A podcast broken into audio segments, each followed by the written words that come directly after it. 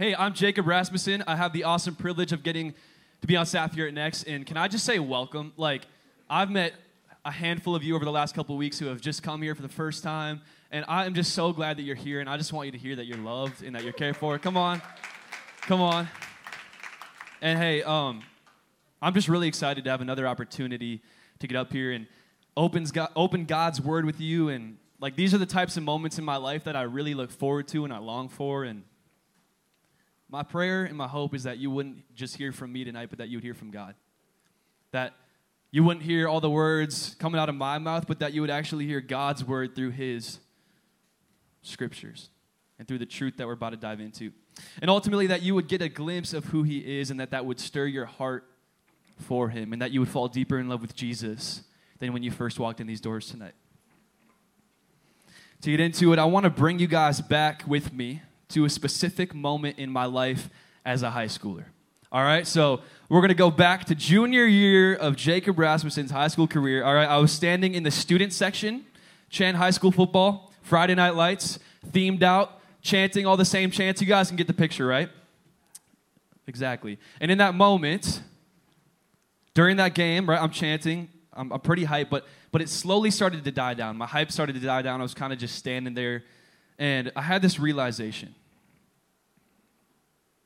I didn't want to just be some random student in the crowd. I no longer wanted to simply chant and praise and watch all these other people out on the field and in the spotlight. I realized right then that what I really craved was to be out there on the field in the spotlight myself rather than in the stands. By that time, I'd already fallen in love with the game of football. Like I, I almost went out for it freshman year. I was working out with the team and everything, and um, what happened was was all my friends at the time were playing soccer, and I was a goalie at, previously, and so I was like, all right, cool, I'm gonna keep keep going with that. But that night, junior year, I resolved that I would quit soccer, that I would go out for football, the game that I loved, the spotlight that I craved, and I would get my chance before I graduated the next year. And my hunch is that for a lot of you, you can relate to that story in some way. I don't know if it's football or even a sport, but you've had that moment of, re- of realization where you decided, I'm going to do whatever it takes to gain the spotlight, to gain the approval. I don't know what it is for you, but I think we all go there. And truthfully, our generation craves it. We want recognition, we want praise, we want to be seen and admired. But chances are that resolution to pursue the spotlight hasn't accomplished what you thought it would. At least not yet. It didn't work out for me how I thought it would either. Right? I wanted the spotlight, but I lacked the years of training and patience and consistency that it takes to get there. Tonight's message is called Winning in the Spotlight.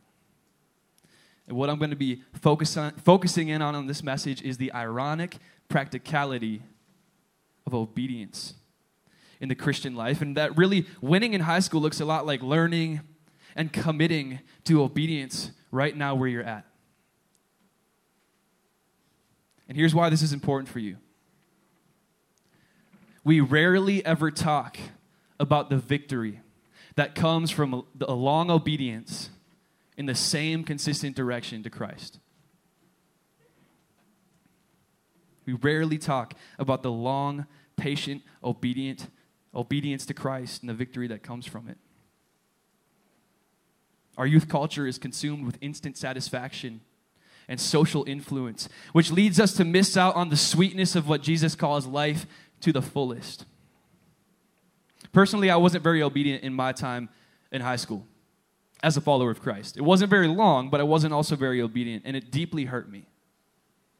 Like, I want you guys to hear disobedience to Christ is, is painful, whether you see it right now or not. And it also hurt a lot of other people around me. Jesus is more powerful than those things, and, and his redemption is greater, uh, absolutely. But I don't think that that has to be true for you. If you want to win and thrive in high school, start with obedience to Christ, because that is where true victory is found. We're going to unpack this more as we continue studying the book of Philippians.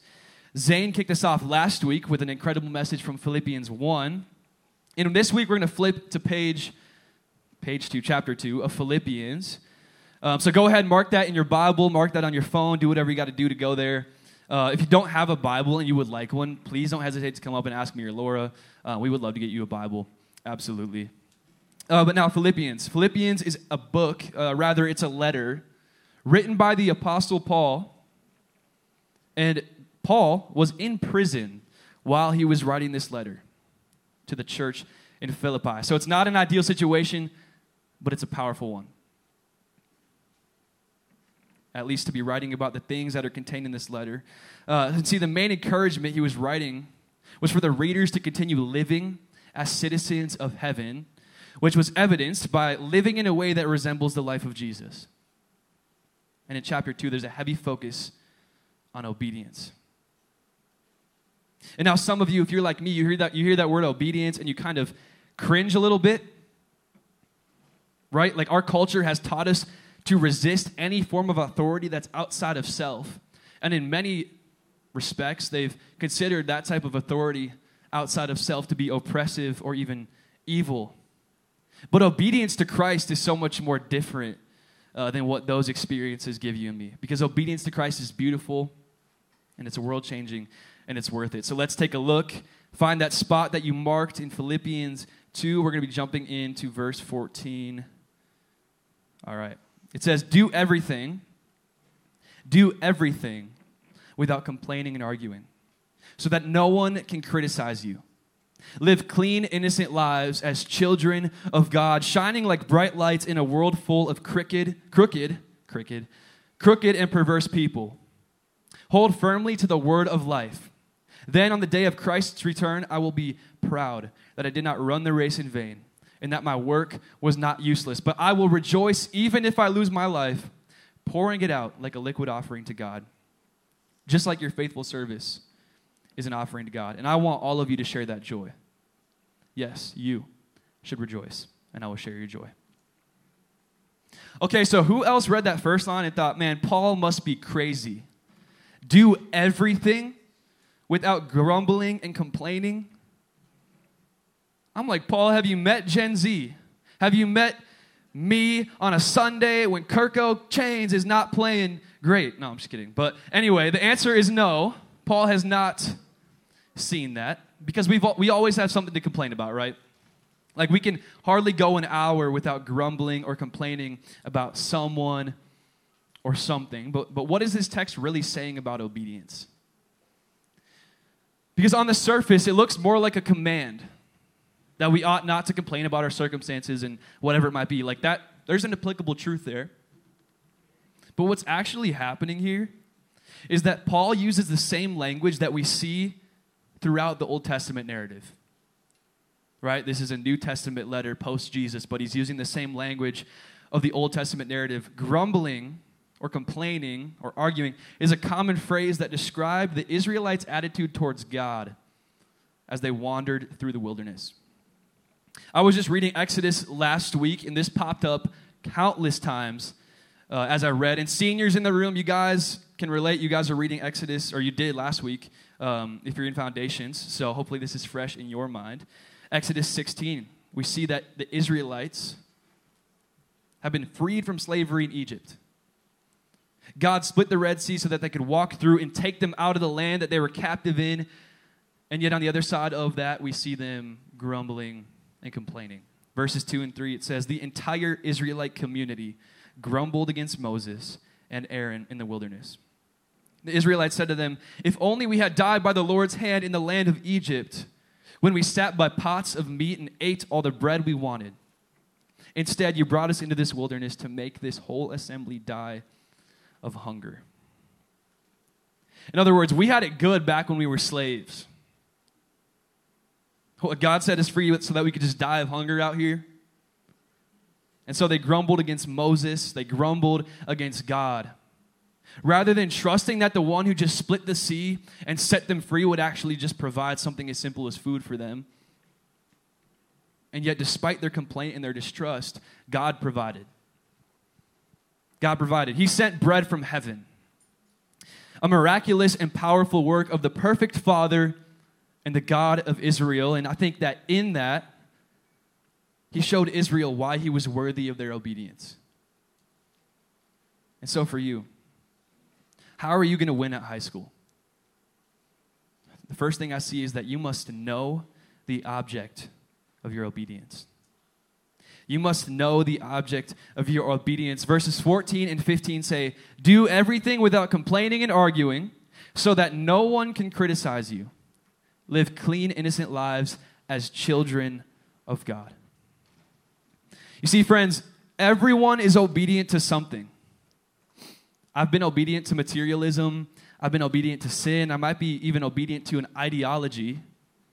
Maybe you're obedient to a person or to a thing or to a sport or to a dream for your life, whatever it is, who or what we obey says a lot about our lives, whether we intend for them to or not. And in a lot of ways, I see that our youth culture wants to obey the narratives that dominate our world and our social medias and our ideas. And because of that, so many people and companies and worldly things are reaching out for your obedience.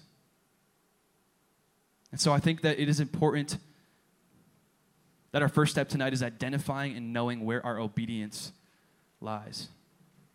Maybe you identify with something that I've already shared, uh, but process it in your own heart and process it in your small group whether your obedience lies in the right place. Paul in this passage is teaching us to live obediently to Christ. And in the middle, middle part of verse 15, he describes it as living as children of God. And here's what's true God loves his children.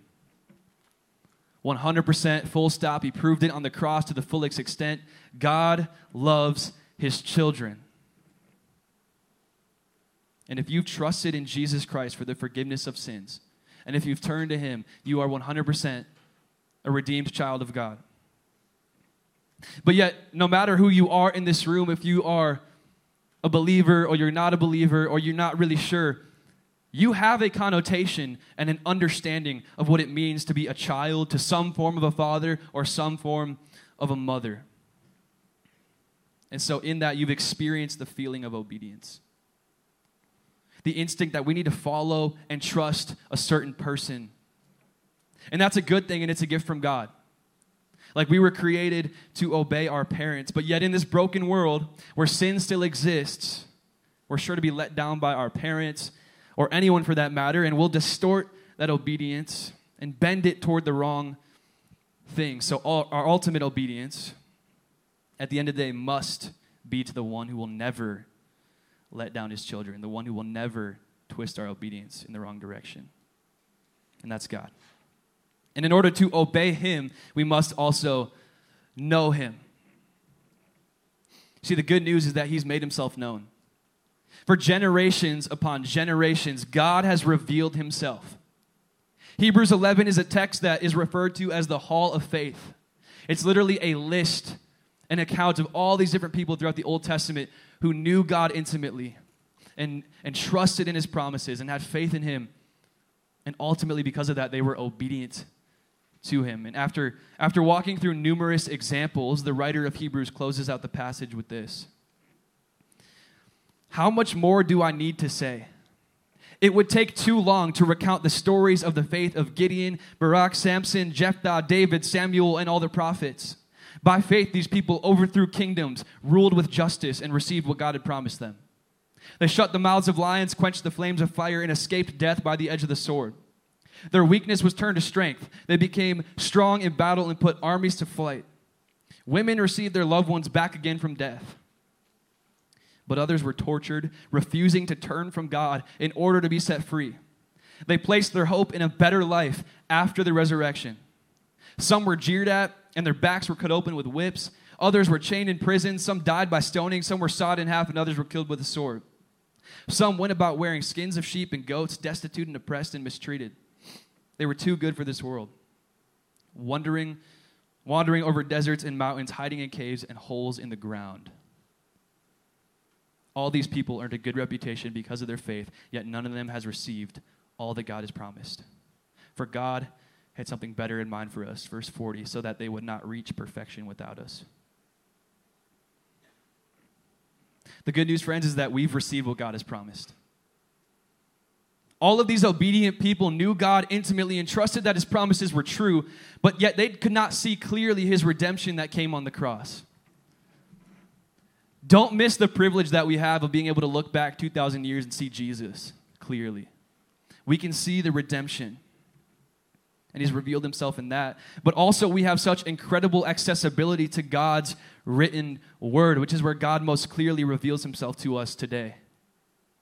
Like it is his word, his voice, and when we read it, we can know that the God who breathed each word on that page is trustworthy, that his, that his promises are good, and that he's faithful. And I'm a guy who always has those moments of just really wanting to hear the voice of God. I don't know if you guys ever feel that way, but you get in that silent place and you're like, Lord, could you just like scream or something? Or just like talk out loud or show up in front of me? And like that's that's kind of how my mind works, right? Prayer is, is hard. Um, but when I get into those moments, something that I'll do is I'll either just sit in silence and listen, listen for those impressions on my heart, or I'll read the Bible out loud because that is His voice. You want to hear God's voice? Read the Bible out loud. That's His word. And because of that, we can know that He is trustworthy, that He's a perfect Father, and that He is worthy of our obedience. We can obey what He says without grumbling and complaining. Because, see, friends, we don't have to be like the Israelites. I believe that. Like, that's something I pray for often is that I don't want to be like them. I don't want to see the faithfulness and power of God and then just fall into disobedience. But Lord knows I will at times, but my object of obedience does not change. And I hope that that becomes true for you because the object of your obedience will ter- determine a lot about your life. So obey God and live into the victory that is waiting for you. Don't grumble, don't complain about what He's asking you to do. And now I know that that was a lot. It's a lot of scripture. A lot just happened. Take a breather. Stay with me. Let's keep checking in on Philippians 2. Go back to your Bible, Philippians 2, verse 15 and 16. It says, Live clean, innocent lives as children of God, shining like bright lights in a world full of crooked and perverse people. Hold firmly to the word of life. My second point tonight is that to win in high school, you must stand out by what you stand on. That you must stand out by what you stand on. The thing about obedience to Christ is that it will make you look different than the rest of the world.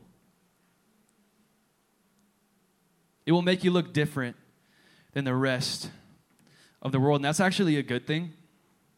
You see, this message is called Winning in the Spotlight. And really, I think this is what the spotlight is for the Christian in high school.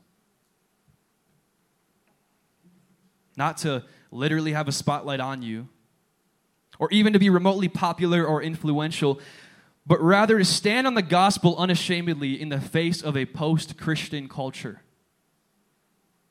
You see, I think it's funny that so many of us young people are chasing that social influence and the worldly spotlight because really what it is, hey boys, Come on now.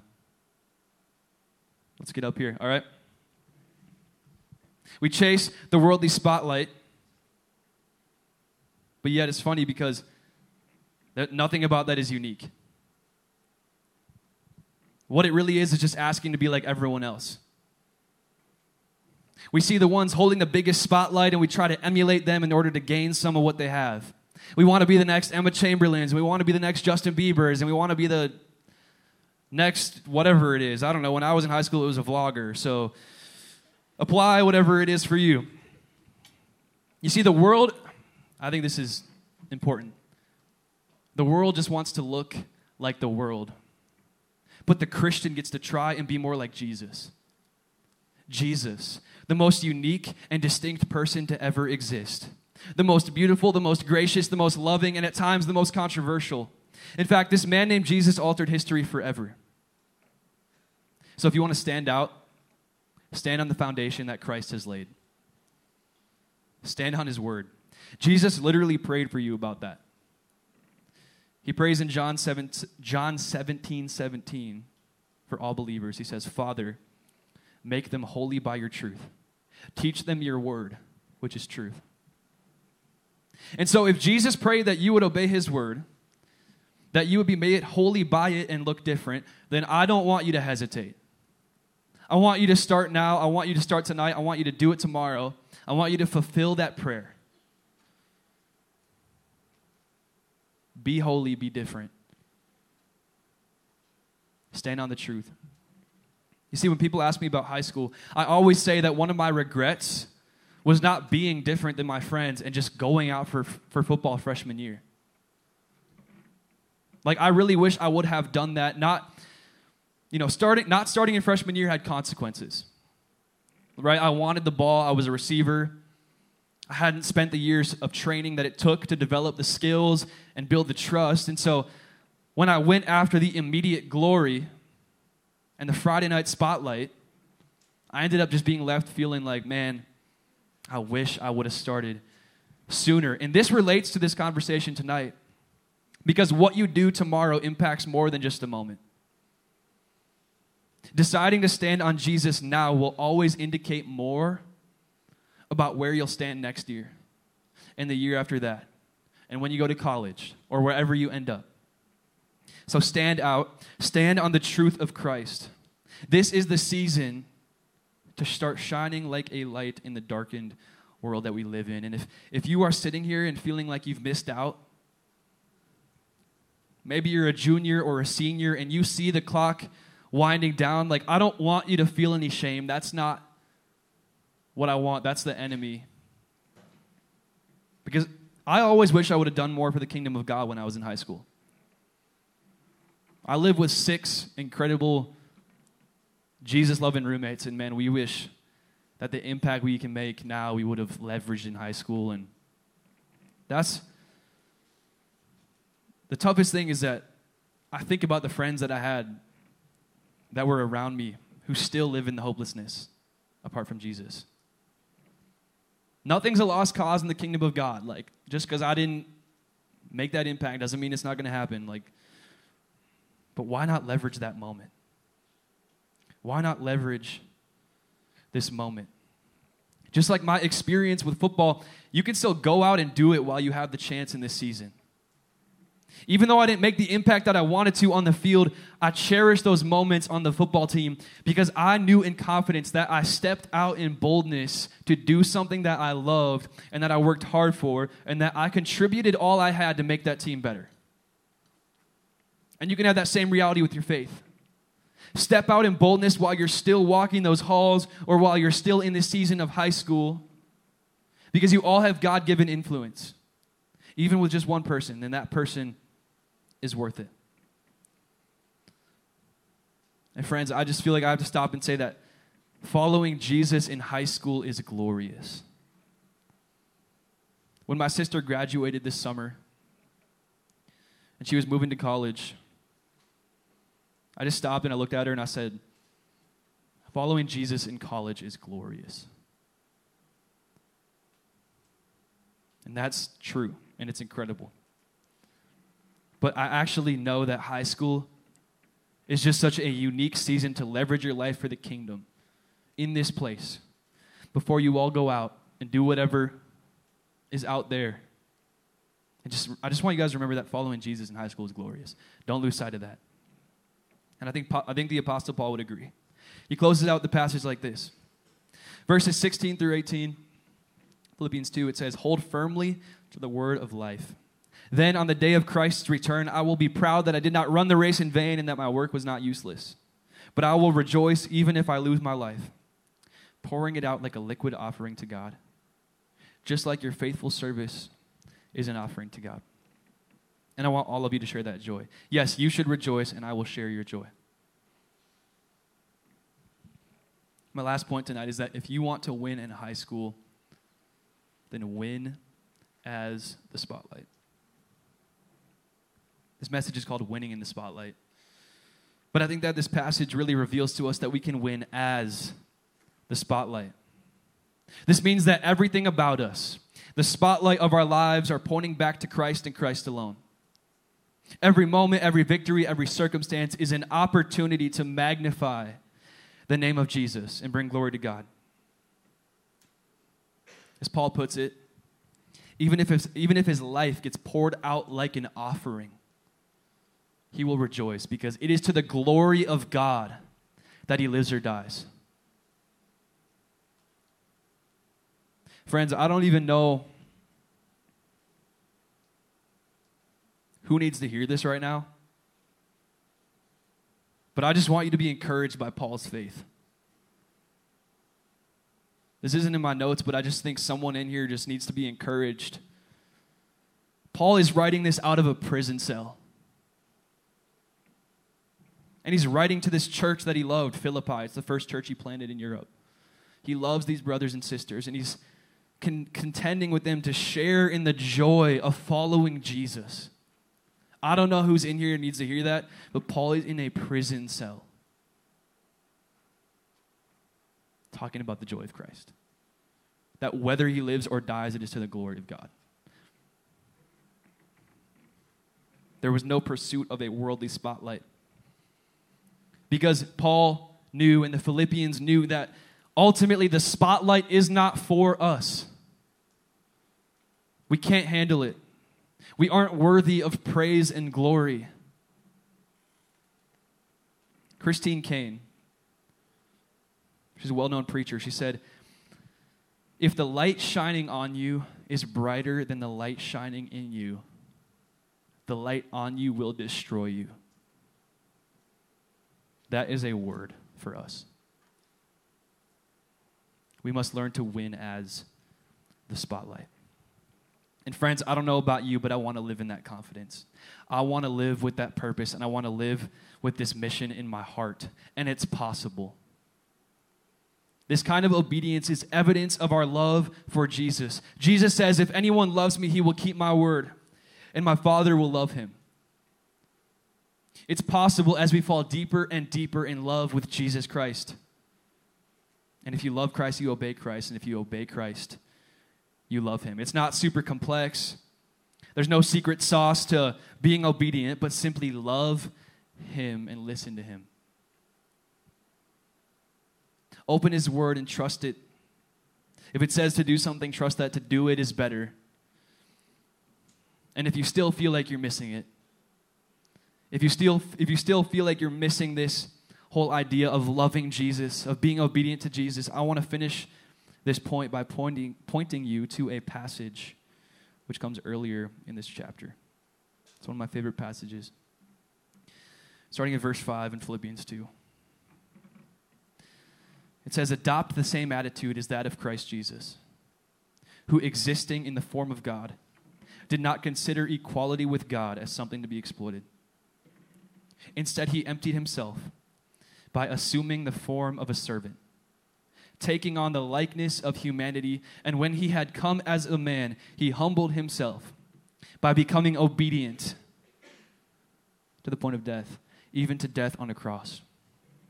For this reason, God highly exalted him and gave him the name that is above every name, so that at the name of Jesus every knee will bow in heaven and on earth and under the earth, and every tongue will confess that Jesus Christ is Lord to the glory of God the Father. And in verse 12, it says, Therefore, my dear friends, therefore, because of everything we just heard, just as you have always obeyed, so now, not only in my presence, but even more in my absence, work out your own salvation with fear and trembling.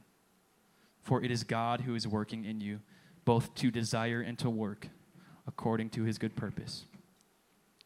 Do everything without grumbling and arguing. That's one of my favorite passages in all of Scripture because it points to just the absolute beauty and perfection and obedience of Jesus and that he would be obedient to God to the point of death on a cross. And because he suffered death for all of us, he was crowned with glory and honor, and he was given the name that is above every name. He gets the spotlight. And it is God who is now working in us to desire Him and to work for His purpose. There is an effort in our spiritual progress that we, that we must have. But it is God who is working in us unto that progress. And the simple call is to obey. This is the most full and victorious life. And tomorrow, tomorrow, next high school, that is how you win and thrive in high school. To obey. To wrap up the night, I just want to give you a couple of practicals, one practical application and one question. And uh, we're going to move into a time of response. And so, worship team, you guys can make your way back up. First, I would just encourage you to take a step into a life of obedience, even tonight, by looking at your life and assessing your habits. Maybe you watch a little too much YouTube, or maybe you scroll too long on Instagram. If that's you, I feel you. But practically, what you can do is you can replace these habits with obedient practices or grace practices. Practices are things that take time, things that take diligence, and things that take training, but they're also so life giving in the process. For example, maybe you memorize a verse. You memorize two verses a week, that's 100 in a year. You just pause, you pick one out, you go over it a few times, you allow it to move you, and you memorize it. Maybe you take a few minutes to just sit in silence and simply pray and listen for God to impress something on your heart. There are so many practices of the way of Jesus that would be great for replacing some of those other habits, but whatever you choose to do or decide to do, I, I just pray that it would transform your life. And secondly, I want to leave you with a question. A question that, if I'm being honest, I've struggled with a lot lately, just on my own time. And the question is what if everything about your life changed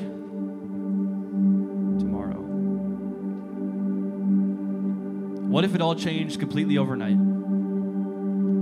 would you be confident enough in your relationship to Jesus? Would you receive that change without grumbling? Would you be shaken in what you believe to be true? Would you still magnify His glory rather than desperately searching to repair your own? What if everything changed tomorrow? Would you be obedient? Jesus, I thank you that you were the perfect, obedient Son. All throughout the book of Hebrews, God, it, it talks about how you are more excellent. And you're more excellent in every way. And God, I just pray on behalf of all the students in this room, God, that we would love you more. That we would see that you're more beautiful than this world, that your kingdom is more beautiful than the kingdoms of this world, Jesus, and would we obey you as a perfect Father? We have so many bad examples. We have a lot of good examples too, God, praise you. But you are the perfect example. Would we look to you, Jesus? I pray this on behalf of every student in this room who is so loved by you. God, we're separated from you, but you made a way because you love us so much. Would we obey you?